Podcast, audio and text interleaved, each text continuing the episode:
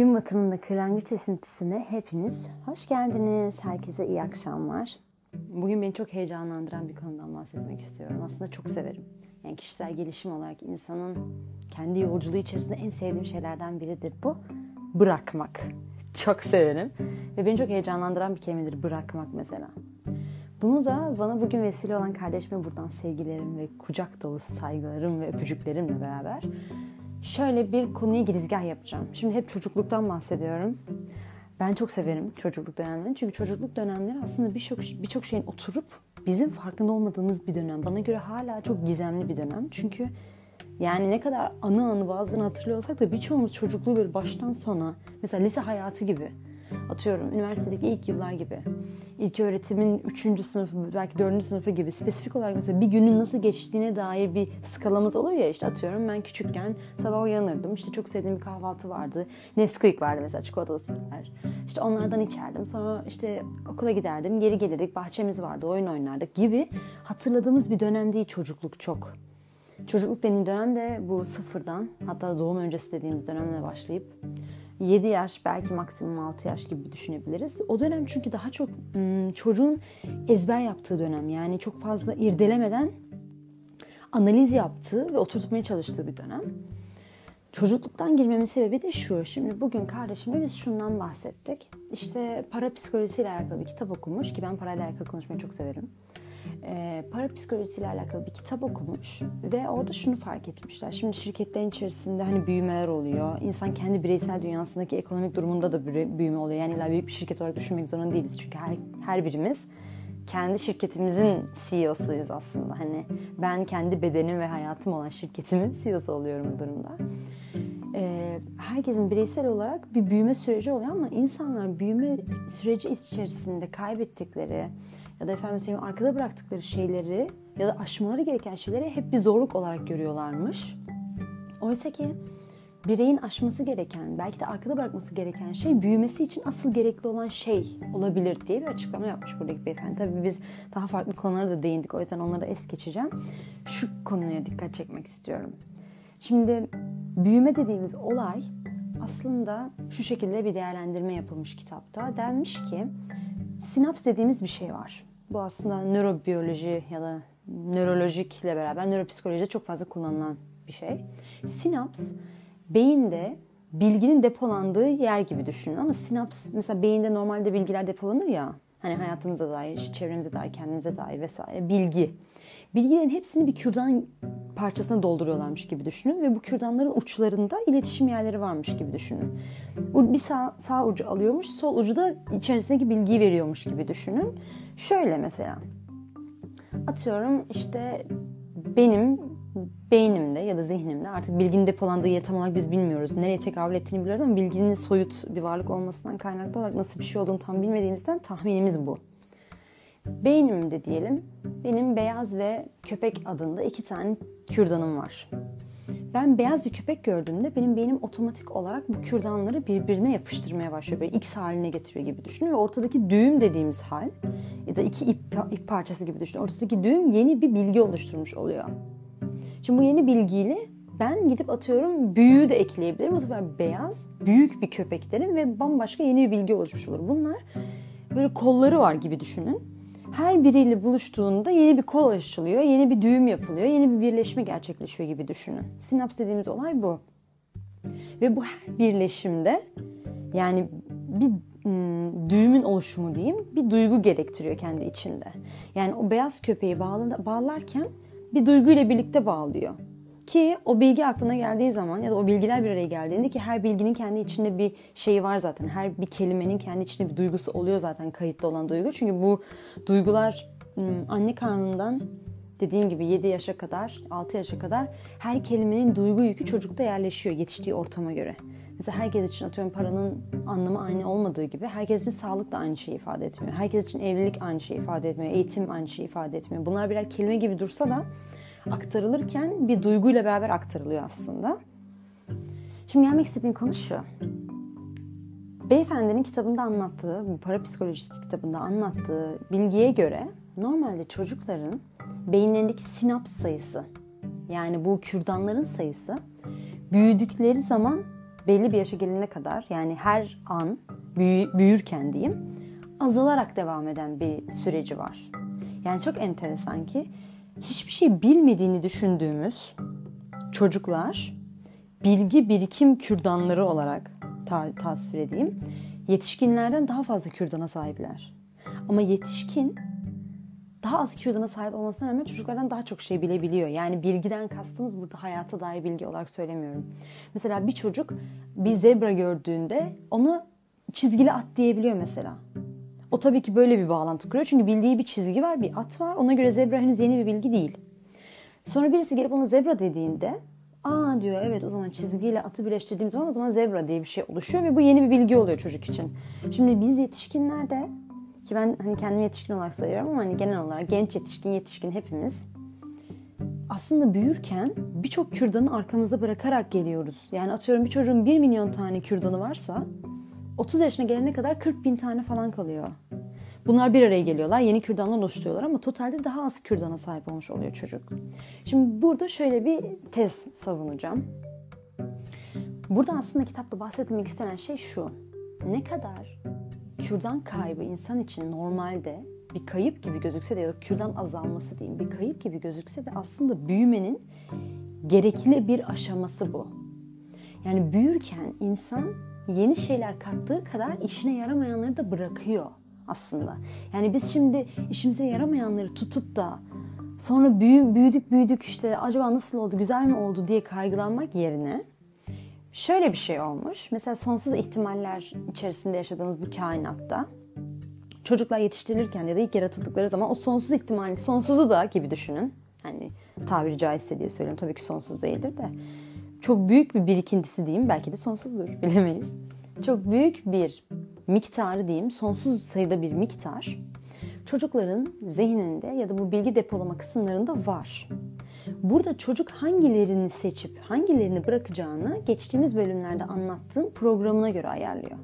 Bu program da ona çevresi tarafından sunuluyor. Yani ben mesela kendime dair hangi sinapsları alıp hangi bilgileri alıp mesela güzeli alıp atıyorum huysuzu bırakmayı birinin bana söylediği yorum üzerine alıyorum. Ama ben bunu ya evet ben huysuz olmayayım da güzel olayım bilinciyle almıyorum. Birisi bana bunu aktarıyor belli bir duyguyla beraber. Ben onu kabul ediyorum. Bizim aslında çocukluk döneminde bazı şeylerin hani idrakınızda olmadığını söylerken kastettiğimiz şey şu.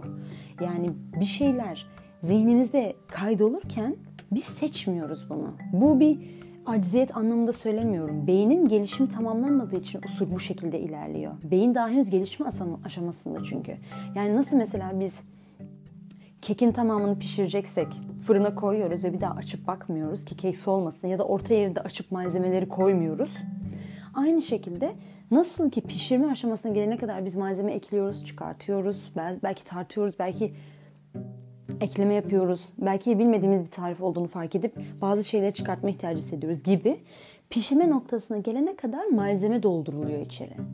Pişirmeye bırakıldıktan sonra dokunulmuyor. Çünkü orada bir pişmesi var, kabarması var, kendi kendine hemhal olması lazım. Şimdi ben yarım saat pişecek kekin 10 dakika pişmesinden sonra gidip yine, yine un eklesem, süt eklesem mundar olur yani. Hiçbir ifadesi yok o açıdan.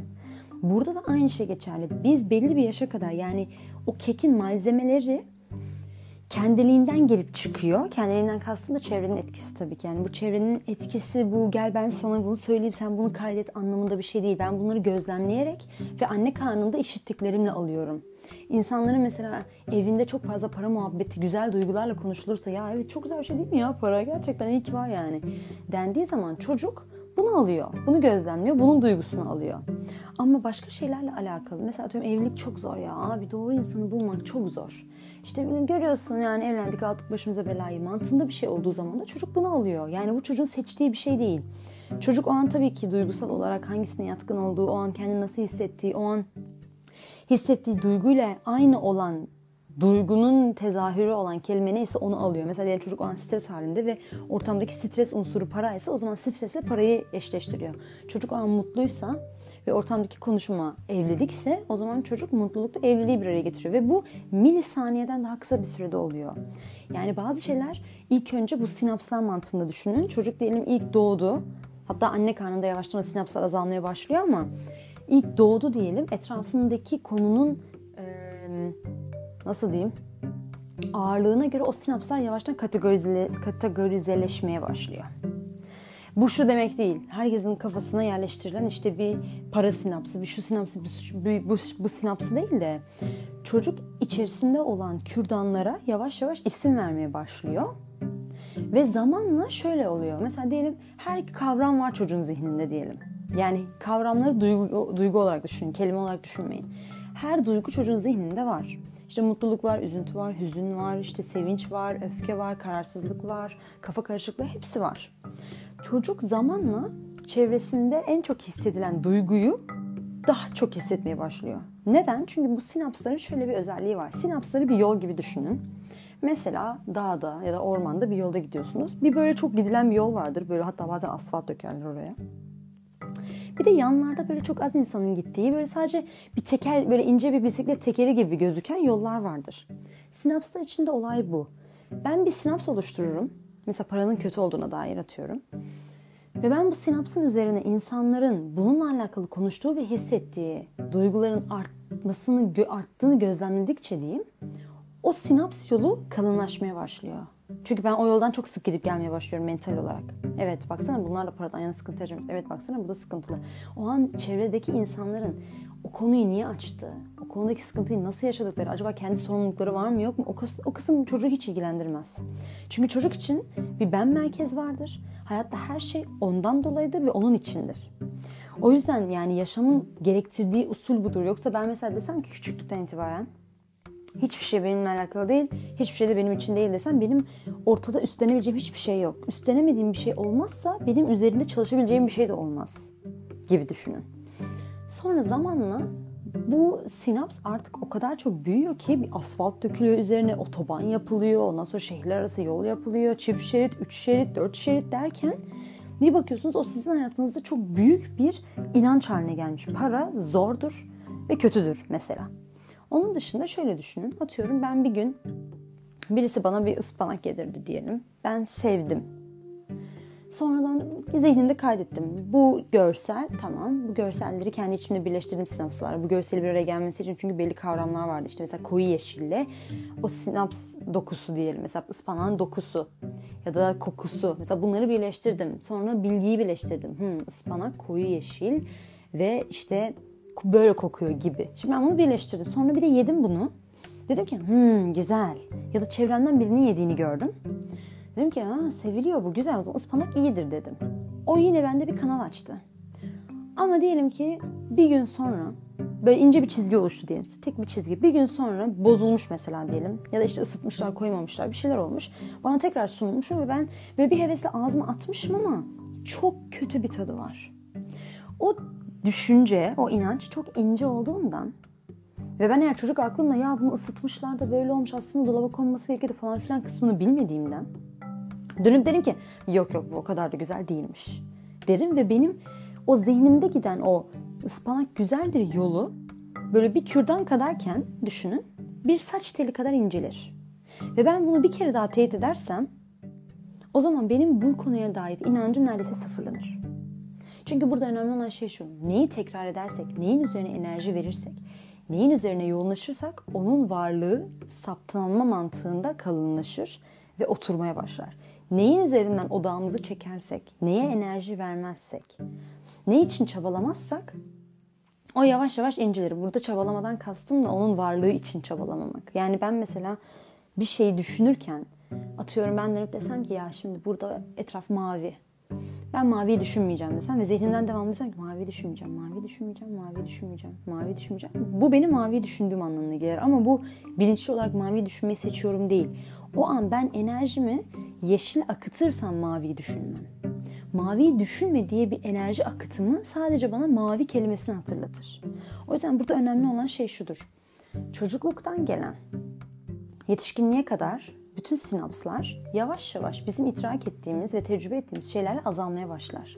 Şimdi burada beyefendi şundan bahsetmiş. Demiş ki ya çocuklukta bu kadar çokken çünkü sayı olarak çok fazlalar ya yetişkinlikte azalıyor ama yetişkinlikte birey o bilgiyi daha etkin bir şekilde kullanabiliyor kendi dünyasında. Nasıl oluyor da biz azalan bir şeyin daha etkin olduğunu görebiliyoruz diye bahsederken konuyu şuraya bağlamış. Demiş ki demek ki bir şeyin eksilmesi yanlış ya da zararlı bir şey olduğu anlamına gelmez. Büyümek dediğimiz, gelişmek dediğimiz kavram için bir şeylerin düşmesi lazım. Aynı sonbahar gibi düşünün. Aynı bir kelebeğin kabuğunu açtıktan sonra kabuğunu sırtlanıp ya sen vaktinde benimle birlikteydin ben seni bırakamam dememesi gibi düşünün. Çünkü bu kabuk bir engel değildi zaten başından beri. Atıyorum yapraklar, sararmaları ya da yaprakların yeşil halleri dahi engel değildi. Ama düşmeleri gerekli. Yani bu şu demek değil. Niye acaba 1 milyondan fazla sinaps vardı da 40 bini mesela yetişkinlikte lazımdı. O zaman başından beri 40 bin olsaydı hem kaybetmezdik, kaybetmenin duygusunu yaşamazdık. Hem de bırakmakla uğraşmazdık. Oysa ki burada mesele şu. Bir şeyler vaktinde gerekli olabilir. Ama bugün artık gerekli değildir. Bizim için önemli olan şey hayatta sistemi bir kere rayına oturtup o sistemi bütün hayatımıza yaymak değil. Bizim için önemli olan şey hayatta ilerledikçe bir şeyleri arkamızda bırakmak gerekiyorsa onu bırakma cesareti göstermek. Çünkü ben dönüp yapraklar düşüyorlar diye hepsine bantla bağlasam tek tek ağaçlara bu yeni gelecek yaprakların yerini kaplamaktır bir. İkincisi düşecek olan bir şey zaten aslı gibi güzel durmayacaktır. Aslını güzel durdursa, gerekli olsa zaten düşmez. Aynı şekilde şöyle düşünün. Benim çok ufak bir ayakkabım vardır ama ayağıma olmuyordur artık. Ben onu sevebilirim, sorun değil ama benim şunu düşünmem lazım. Bunu bırakmak mı daha mantıklı? İçine sığmaya çalışmak mı? Buradaki mantığı şu şekilde değerlendirmek çok önemli. Fiziksel olarak mantığı uygulama anlamında değil. Ben küçülmek mi istiyorum hayatta? Önemli olan o. Yani benim hayat standartlarım, benim hayattan beklentim yönünde bir ilerleme mi? Benim bununla bağlı kalmam. Bu şu demek değil işte hatıralarımızı atalım ne gerek var hepsini saklamayalım boş verin yani işte hediyelermiş notlarmış değil. İstediğinizi saklayabilirsiniz. Burada önemli olan şey bizim bazı inançlarımız var. Bizi ilerleme noktasında zorlayan. Mesela hayat zordur inancı. Zorlar. Çünkü şöyle düşünün.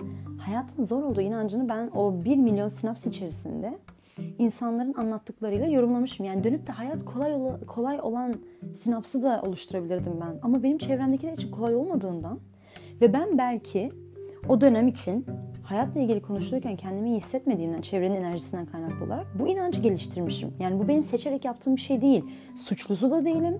Sorumluyum okey bu saatten sonra ama kimseyi suçlamaya da ihtiyaç yok bu konuyla alakalı. Ya işte annemler böyle yapmış, babamlar şöyle yapmış. Bunun bana bir faydası var mı şu an? Ben çocukluğuma geri gidip bütün sinapsları geri kazanamayacağıma göre nerede hangi bilgiyi aldığımı dakikası dakikasına, saniyesi saniyesine hesap edemeyeceğime göre geri gitmenin bana ne faydası var? Ya da var mı mesela bir faydası? O yüzden burada önemli olan şey şu. Ben kendi programıma göre, kendi çevremdeki insanların baskın düşünce ve duygularına göre belli başlı kategoriler oluşturmuşum ve demişim ki hayat güzel diyen sinapsı demişim ki ben seni kullanmıyorum ve kullanılmayan şey ölüyor. Mesela ameliyatlardan sonra insanlara rehabilitasyon için fizik tedavi verirler.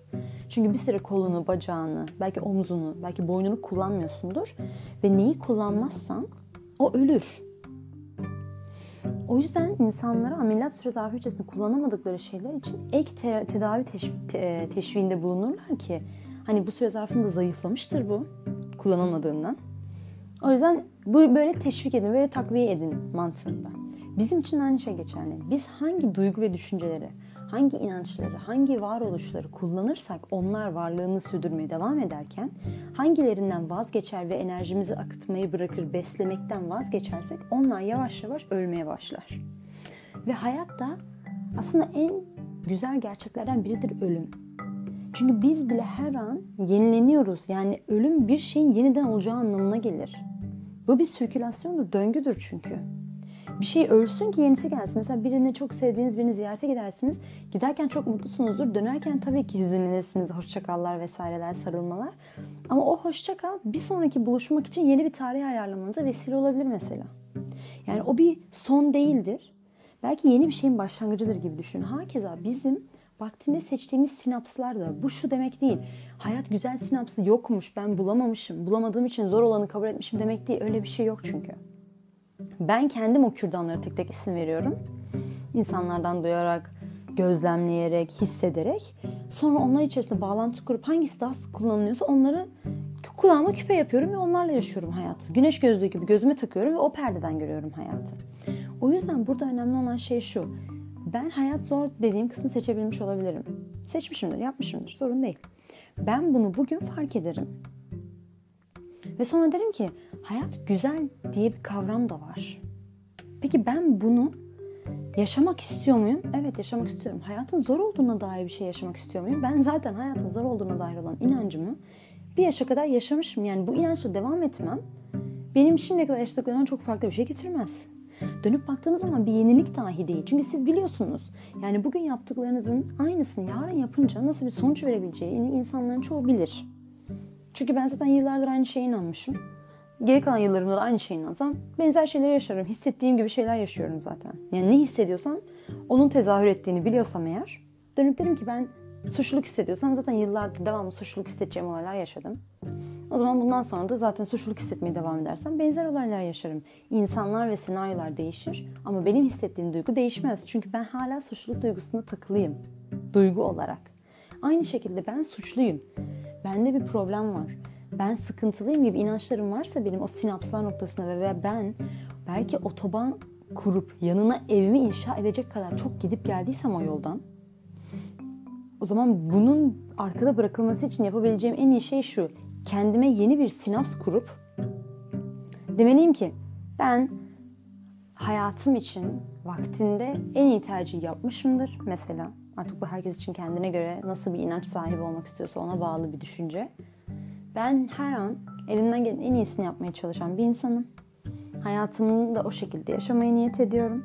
Bundan sonra suçlu olmak yerine herkesin kendi sorumluluğunu aldığı bir hayatı tercih ediyorum deyip öyle bir sinaps bağlantısıyla ve o sinaps bağlantısında her gün, her an aklıma diğeri geldikçe o sinaps bağlantısını kuvvetlendirerek yeni bir otoban ama istediğim yola giden bir otoban kurabilirim. Bunun için de en önemli şeylerden biri işte bırakmaktır. Bırakmak için ben eskisini bırakmazsam benim aynı anda ikisine birden enerji vermem mümkün değil. Çünkü aynı an içerisinde birinden birini düşünüyor olabilirim ben. Hangisini düşünürsem onun varlığı hayatımda daha çok kuvvetlenecek. Hangisine enerjimi yüklersem, hangisini hissedersem onun varlığı benim hayatımda devamlılığını sürdürebilecek. O yüzden bırakmak dediğimiz şey, mesela bazen şey oluyor. İlişkiler noktasında insanlarda hepimizde, bende arkadaş ilişkilerinde çok oldu bazen. Bazı insanlarda iş ilişkilerinde olabilir, bazılarında eş ilişkilerinde olabilir. Öyle bir noktaya geliyor ki insan şunu söylüyor ki ya tamam hani anladım iyi gitmiyor ama çok emek verdim. Tamam diyorum ben. Ben bunu kendim yaşadığım için galiba rahat söyleyebiliyorum insanlara da. Emek verdin ama bu çok güzel bir söz. Zararın neresinden dönülse kardır sözü çok güzel bir söz. Çünkü bu şöyle bir durum. Her an yeni ya. Ben şimdi emek verdim. Mesela diyelim 7 yıl emek verdim. 5 yıl, 3 yıl, 1 yıl emek vermiş olayım. Bana göre o bir yıl çok gözükür. Çünkü ben yüksek ihtimalle kendi sınırlarımı aşmışımdır. Yani kötü anlamda söylüyorum. O bir de benim ayrıca üzerime yük olmuştur. Kendi sınırlarımı başkası için aşmak bedenimde yüksek ihtimalle reaksiyonlara sebebiyet vermiştir. O yüzden onun iyiye dönmesini istiyorum. Kendi içimde diyorum ki yani bu güzel sonuç versin. Çünkü ben buna çok emek sarf ettim. Kendimden çok vazgeçtim. En azından değsin. Genelde işe yaramaz çünkü sağlıklı dediğimiz insanın talep ettiği o duyguların olduğu ilişkilerde genelde kişi kendisini daha iyi hissederek oraya gelir. Daha kötü hissederek oraya gelmez. Yani dibine vurarak, dibine vurarak, dibine vurarak değil de kişiyle daha da ilerleyen, iyiye giden bir ilişkiyi inşa ede ede gökdelenin tepesini bulur. Böyle bir durumda iki tane seçenek var. Şimdi şöyle bir şey söylenebilir. Denebilir ki ya karşı tarafın değişme ihtimali göze alınarak devam edilebilir ya da karşı tarafın değişmeyeceği ihtimali göze alınarak bırakılabilir. Bir de üçüncü bir ihtimal var. Karşı tarafın değişmeyeceği ihtimali göze alınarak ben zaten buna alışkınım deyip kaldığımız yerden devam etme ihtimalimiz de mevcut. Şimdi bu üç ihtimal içerisinde en iyisi tabii ki bırakmaktır. Niye bırakmaktır?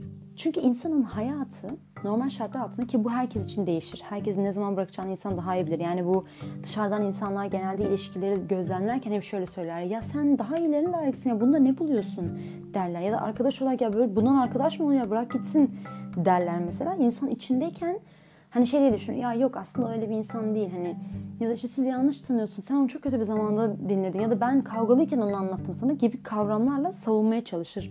Bu iyi ya da kötü değildir. Bununla alakalı bir yorum yapamam şu an. Sadece yapabileceğim yorum şu. İnsanın kendi iç dünyasında bir zamanlaması vardır.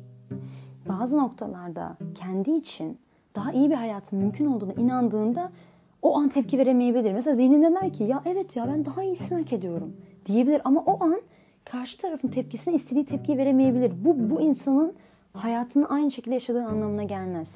Mentalde, duygu dünyasında bir şey değişmiştir. Artık daha iyisine layık olduğunu biliyordur. Yani temelde kendi iç dünyasında ben bu kadarına layığım dediği otoban artık onu istediği yere götürmediğinden yeni bir düşünceyle ya ben daha iyilerine layığım diye böyle ufak bir saç teli kadar bir yol açmıştır. Ve o saç teli şu an otobandan daha kuvvetli olduğu için henüz otobanda kadar rahat bir tepki veremeyebilir. Çünkü otobanda o kadar sık gidip geldi ki artık hız sınırını bile biliyor yani. Nerede manevra yapması gerektiğini biliyor. Çok ezbere. O yüzden otoban ona daha güvenli gelebilir çünkü biliyor. Şimdi bu saç kadar ince orman yolu daha henüz çok yeni. Hangi dönemeçler ne kadar sıklıkla geliyor, etrafında hayvan var mı henüz bildiği bir şey değil. Ama en azından bir yol açtı oraya. Yani bu hayatınızda aldığınız kararları hemen uygulamaya geçirememek sizi yıldırmasın. Çünkü daha henüz yeni bir yol açıldı oraya. Bu şu demek değil. Hemen yola geçilmez mi? Yok geçilebilir. Bazı insanlar hemen o saç telinden başlayabilirler. Bu tabii ki duygusal olarak da bazı şeylerin ne kadar desteklediğiyle alakalı. Eğer bu saç teli yolu sizi diğer yoldan daha çok duygusal olarak heyecanlandırıyorsa saç teline geçmeniz daha kolay. Ama bazen duygusal olarak otoban yoluna, o bize zarar veren yola bağlı olduğumuzdan o duyguların geçişini yavaş yavaş diğer yola yapmak zaman alabilir. Bu sorun değil. Yani hemen tepki verememek size kendinizi yenilgi gibi, hissetmesin. Ya bak o kadar konuştum kendi kendime yine var ya yine cevap veremedim yine sustum deyip kendinize zulmetmeyin. Siz o yolu açtınız. Sizin açtığınız o yolu kimse kapatamaz artık siz istemediğiniz sürece. O yüzden bu bir ilerlemedir. Bu sizin için kendiniz adına yaptığınız güzel bir şeydir. O yüzden yavaş yavaş o otobanın kullanılmadıkça azalacağını, belki gittiğiniz mesela otobanın bir kilometresini gidiyorken belki yavaş yavaş 900 metre, 800 metre, belki sonra 100 metreye kadar inebileceğinizi, o süre zarfında da diğer yolu kullandığınız için onu genişlettiğinizi fark edeceksiniz mesela zamanla. Burada önemli olan, en önemli husus, burada önemli olan en önemli husus, insanın bırakabileceğini bilen bir varlık olması. Çünkü tuttuğunuz zaman, o inancı tuttuğunuz zaman, o sinapsları, o kürdanları birbirine, o ipleri birbirine bağladığınız zaman zaten ben bütün hayatımı bunun üzerine inşa edeceğim. Bak bunlar çok önemli. Ben dikkatli seçeyim bilinciyle yapmadınız. O yüzden onlar size ait sayılmaz. Bırakmakta özgürsünüz. İstediğinizi bırakabilirsiniz şu an. Çünkü hiçbirini siz oluştururken oturup üzerinde emek sarf etmediniz. Ya ben çok çalıştım bu inancımı gerçekleştirmek için. Bak ağladım ağladım annemi emdim işte tuvaletimi yaptım altımı temizlediler. Ben her an bunu düşündüm düşündüm düşündüm ve öyle inşa ettim diyebileceğiniz bir şey değil. Sizin orada inançlarınızla ilgili kurduğunuz tek bağ şu. Siz bir şey inandınız sonra onun ne kadar gerçek olduğunu gözlemlediniz. Ve beynin o analiz yapma sisteminden dolayı da beyin size hep inandığınız şeylerin teyit edecek şeyler gösterdi. Aynı bu geçenlerde bahsettiğim gibi kırmızı bir araba almak istediğinizde devamlı karşınıza kırmızı arabaların çıkması gibi. Çünkü algılı seçicilik olmak durumunda. Beyin sizin talebinize göre size algınızı sunuyor. O yüzden yaptığınız ve şu anda hayatınızı yaşadığınız hiçbir inanç, hiçbir rahatsız edici durum sizin üzerine yatırım yapıp kendinizin arkanız, arkasında durup kendinizi ifade ederek ortaya koyduğunuz bir inanç değil. Bunların hepsi başkalarından emanet. Onlar da belki öncekinden aldı, onu da öncekinden aldı, o da öncekinden aldı. Bu zinciri kırabilmek belki kendinizle başlayacak bir durum olmakla beraber sadece evlatlarınız için ya da çevreniz için ya da ilerleyen hayatınız için zincirleri kırmak gibi düşünmeyin. Şu an için bile şu an için bile kendinizle alakalı bakış açısını, açınızı değiştirebilirsiniz. Mesela çok ufak bir örnek vereceğim. Geçtiğimiz günlerde Instagram'da bir tane hanımefendi var. Kendisiyle çocukları arasındaki ebeveynlikten birazcık paylaşımlar yapıyor. Çok seviyorum. Çok tatlı bir hanımefendi. Ve çok güzel paylaşımlar yapıyor. Gerçekten. Hatta bazen çocuklarını görsellemek istemediği için kendisi çocukmuş gibi seslendirme yapıyor. Ve sonra anne olarak tekrar rolüne geçiyor. Ve oradan seslendirme yapıyor. Çok güzel yapıyor gerçekten. Ve iyi de sayıda bir takipçisi var. Yani bir herhalde 1 milyona 100 bin kala falan. Yani 900 bine yakın takipçisi olabilir. Belki 600 bin şu anda emin olamıyorum. Kadın şöyle bir şeyden bahsetmiş geçen günlerde. Demiş ki ben küçükken hep çok utangaç bir insan olduğuma inanırdım. Çünkü bir yerlere giderdik. Mesela ben sessiz kalırdım. Annem birileri sorduğu zaman ya yok o çok utangaçtır yani siz kusuruna bakmayın falan derdi. Ya da okula ilk gittiğimiz zaman annem öğretmenimle konuşurdu. Derdi ki ya o birazcık utangaç hani siz ona yardımcı olursunuz. Ya da arkadaşlarımla bir yere gittiğimde ya da parka bir yere gittiğimde ya da kuzenlerimle gezdiğimde hep utangaç olduğuma dair bir inanç geliştirmiştim ve ben artık inanmıştım utangaç olduğuma diyor kadın. Sonra zamanla bu Instagram üzerinden iletişime geçmek, iletişim çok kuvvetli. Ben mesela birkaç kere mesaj attım. Çok kuvvetli gerçekten iletişim yöntemleri. Kendisini ifade etme usulü ve kendinde fark ettiği donelerle şuna karar vermiş. Ben utangaç bir insan değilim aslında. Yani düşünüyorum demiş şu an.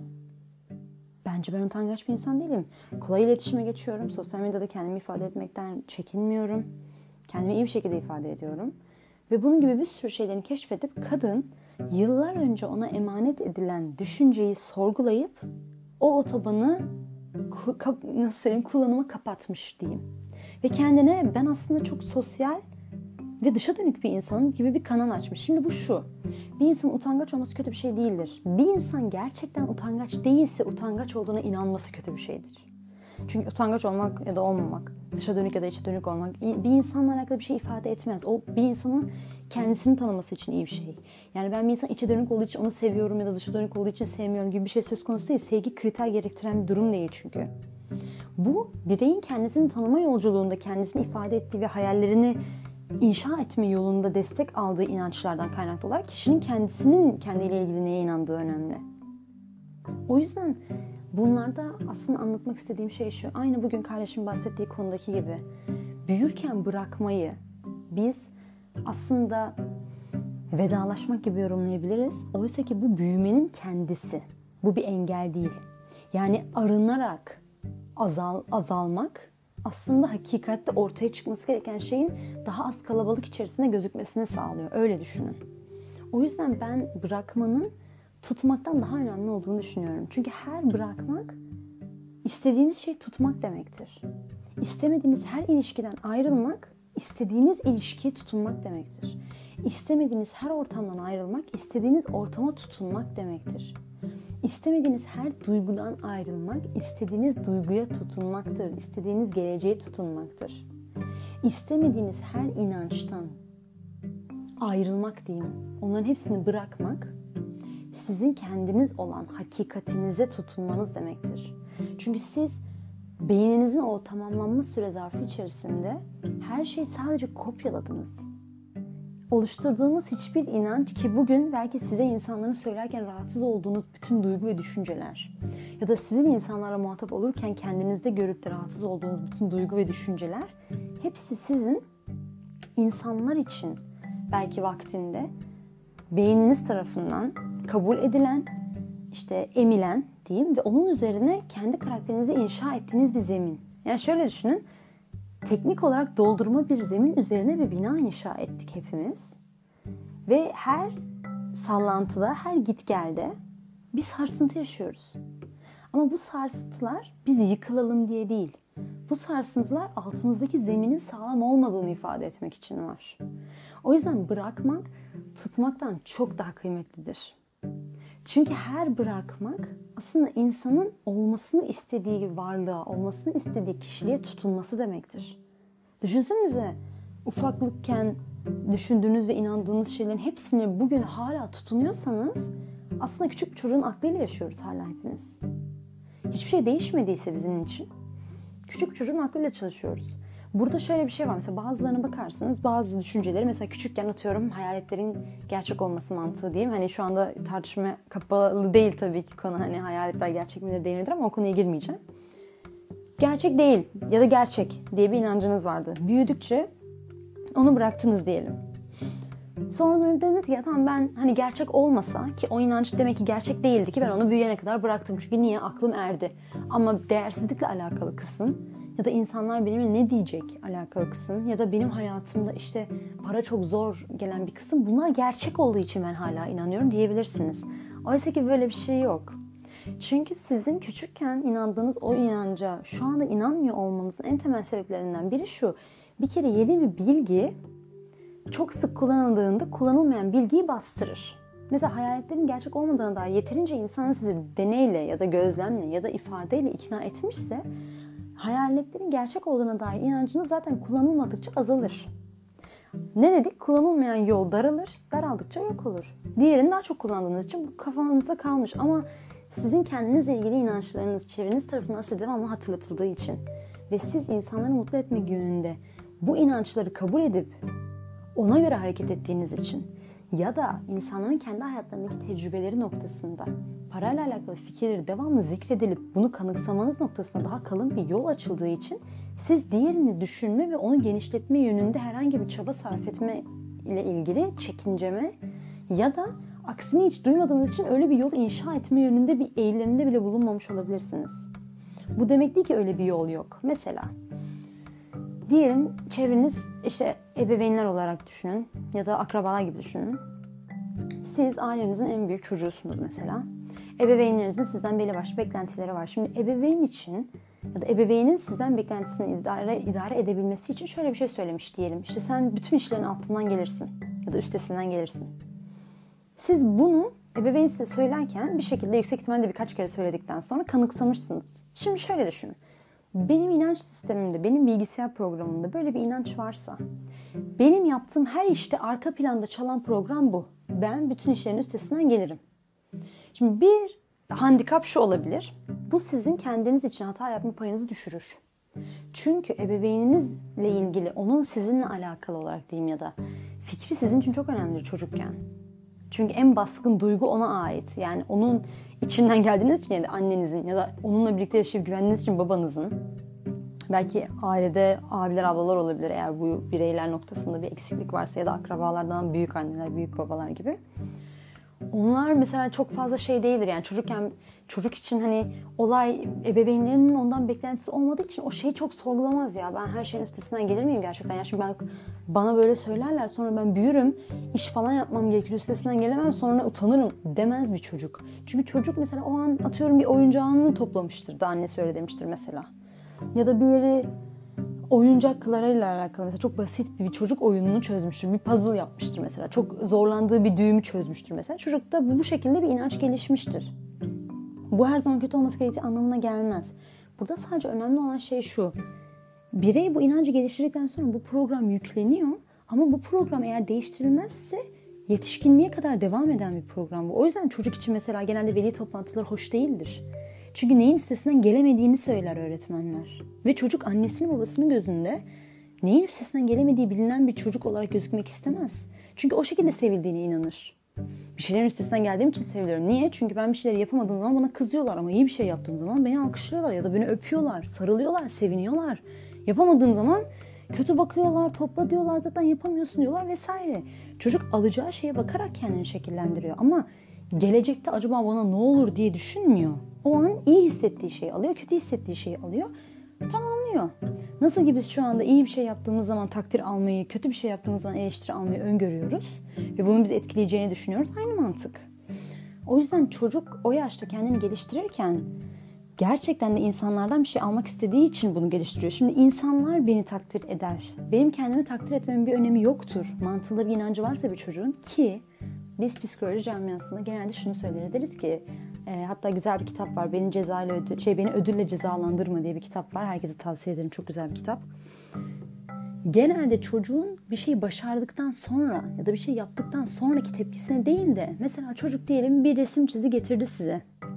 Ya ne kadar güzel çizmişsin gibi değil de sadece ya sen sevdin bu resmi galiba ya da sevmişsin bu resmi. Bu resmini çizerken ne yaptın mesela? Önce nereyi çizdin? Ya da eğlenceli miydi bunu çizmek senin için? Hangi kalemleri kullandın gibi o sürecin ne kadar önemli olduğunu daha çok üstüne basılmasını tavsiye ediyoruz. Çünkü sonuç hmm, çocuğun zihniyle belki gerçekte oluşan şey aynı olmamış olabilir. Bu fark etmez ama bizim yetişkin hayatımızda da bizim için önemli olan şey süreçtir. Sonucunda insanların ne söylediği değil. Bizim her an yaşarken ne hissettiğimizdir. Öyle olduğu zaman çocukların kendi yaptıkları şeylere olan inançları ve dayanakları daha kuvvetli oluyor. Dışarıdan bir insanın yaptığı şey güzel mi çirkin mi demesi değil de mesela bir ebeveyn çocuğuna bir elbise giydiğinde ki ben bunu yine o hanımefendiden öğrenmiştim ve çok mantıklı bulmuştum.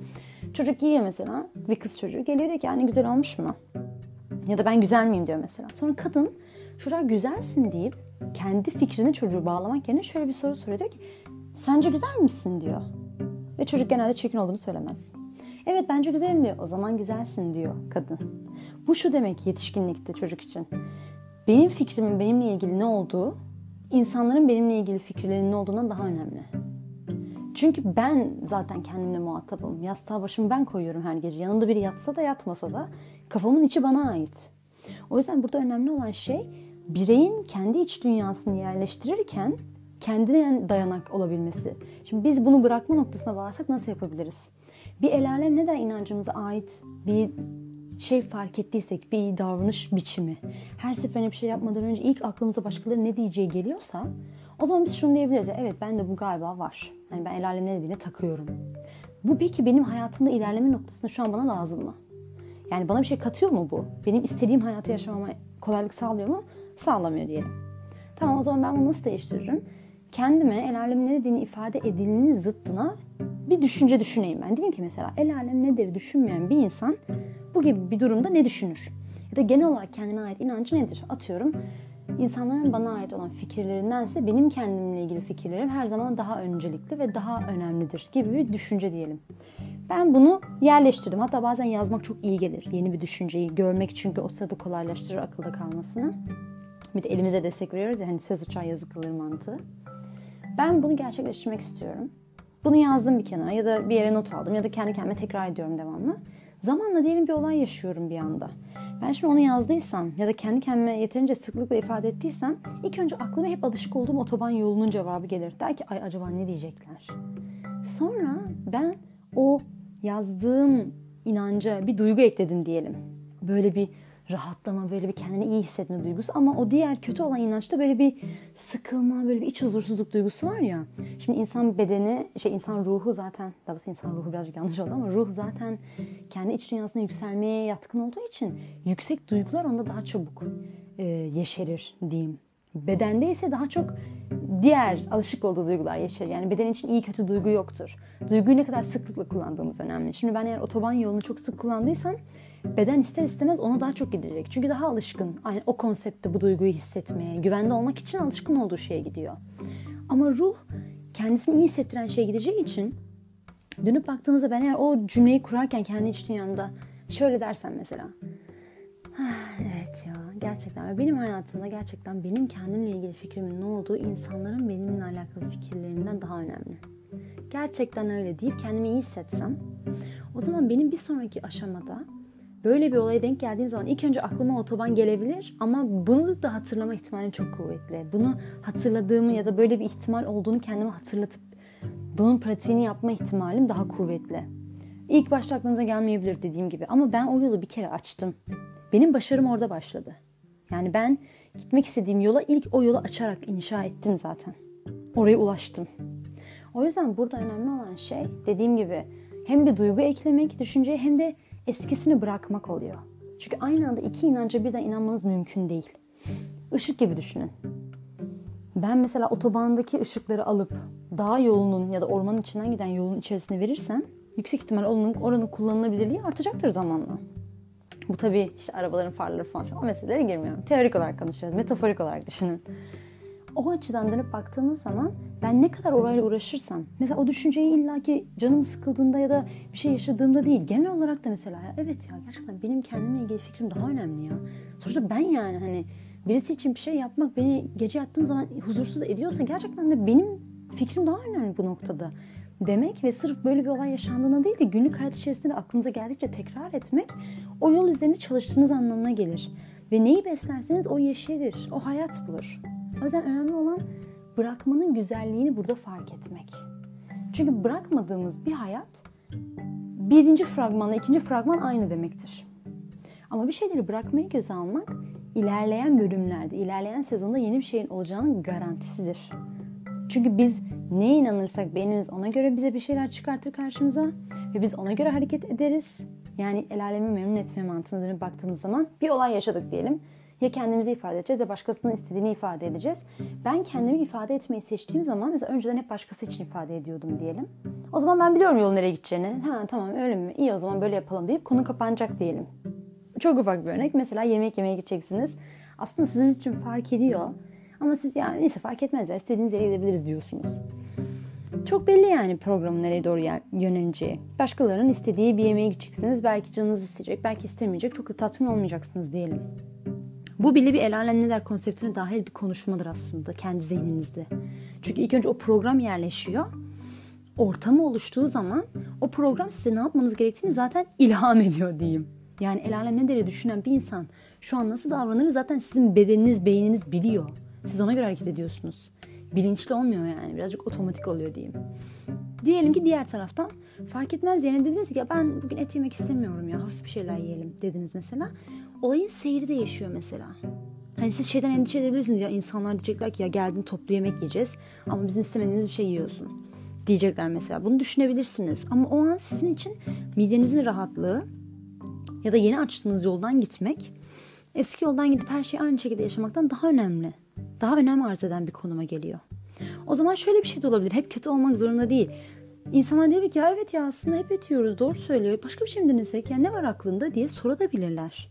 Hep en kötüsünü düşünüp ondan kaçmaktansa o cesareti gösterip bazen yeni güzel şeylere fırsat açmak da güzel olabilir. Ya da orada insanların verdiği red size şunu da hatırlatabilir. Ya bir yemek yeri seçme noktasında bile benim fikrimi almıyorlarsa ben bu insanlarla niye vakit geçiriyorum diye de bilirsiniz. İnsanlar oturup diyebilir ki mesela ya tamam sen istemiyorsun biz istiyoruz hadi o zaman ortak bir yer bulalım. Hani nereye gidersek acaba ikimizin de isteyeceği bir yer olabilir diye düşünüp belki gideceğiniz yerden daha nezih bir yere gidip daha güzel muhabbetler edebilirsiniz. Çünkü siz de mutlusunuz. Onlar da mutlu. Herkesin kendi ihtiyacı giderilmiş durumda. Kimse kimseyi mutlu etmek zorundalığında değil. O yüzden burada önemli olan şey bir şeyi bırakırken neyi tutunduğumuzu hatırlatmak kendimize. Ve bırakmanın büyümenin en önemli aşamalarından biri olduğunu fark etmek. Bırakmak bir engel değildir.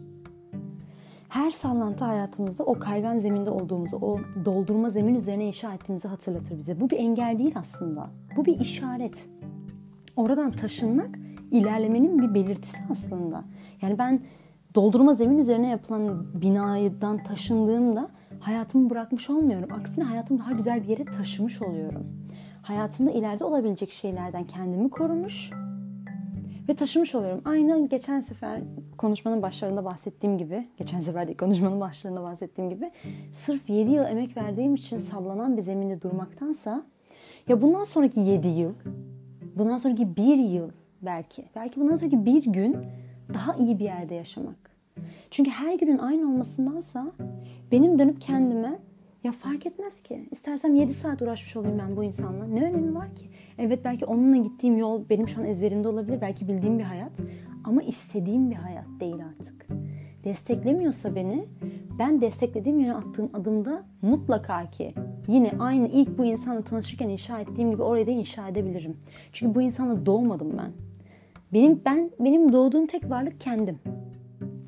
Ben yaratıcımla olan iletişim halinde bir varlık olarak kendimle doğdum.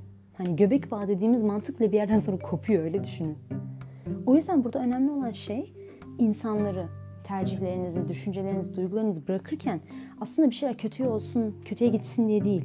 Daha iyisine gidebilmek için bıraktığınızı hatırlamak. Hani ayet-i kerimede dediği gibi gelecek olan geçmiş olandan daha hayırlıdır. Bu mantık. Şimdilik bu kadar diyeyim ve sizi böyle vedalaşayım, sizi böyle uğurlayayım. Kendinize çok iyi bakın. Bir sonraki bölümde görüşmek üzere. Allah'a emanet.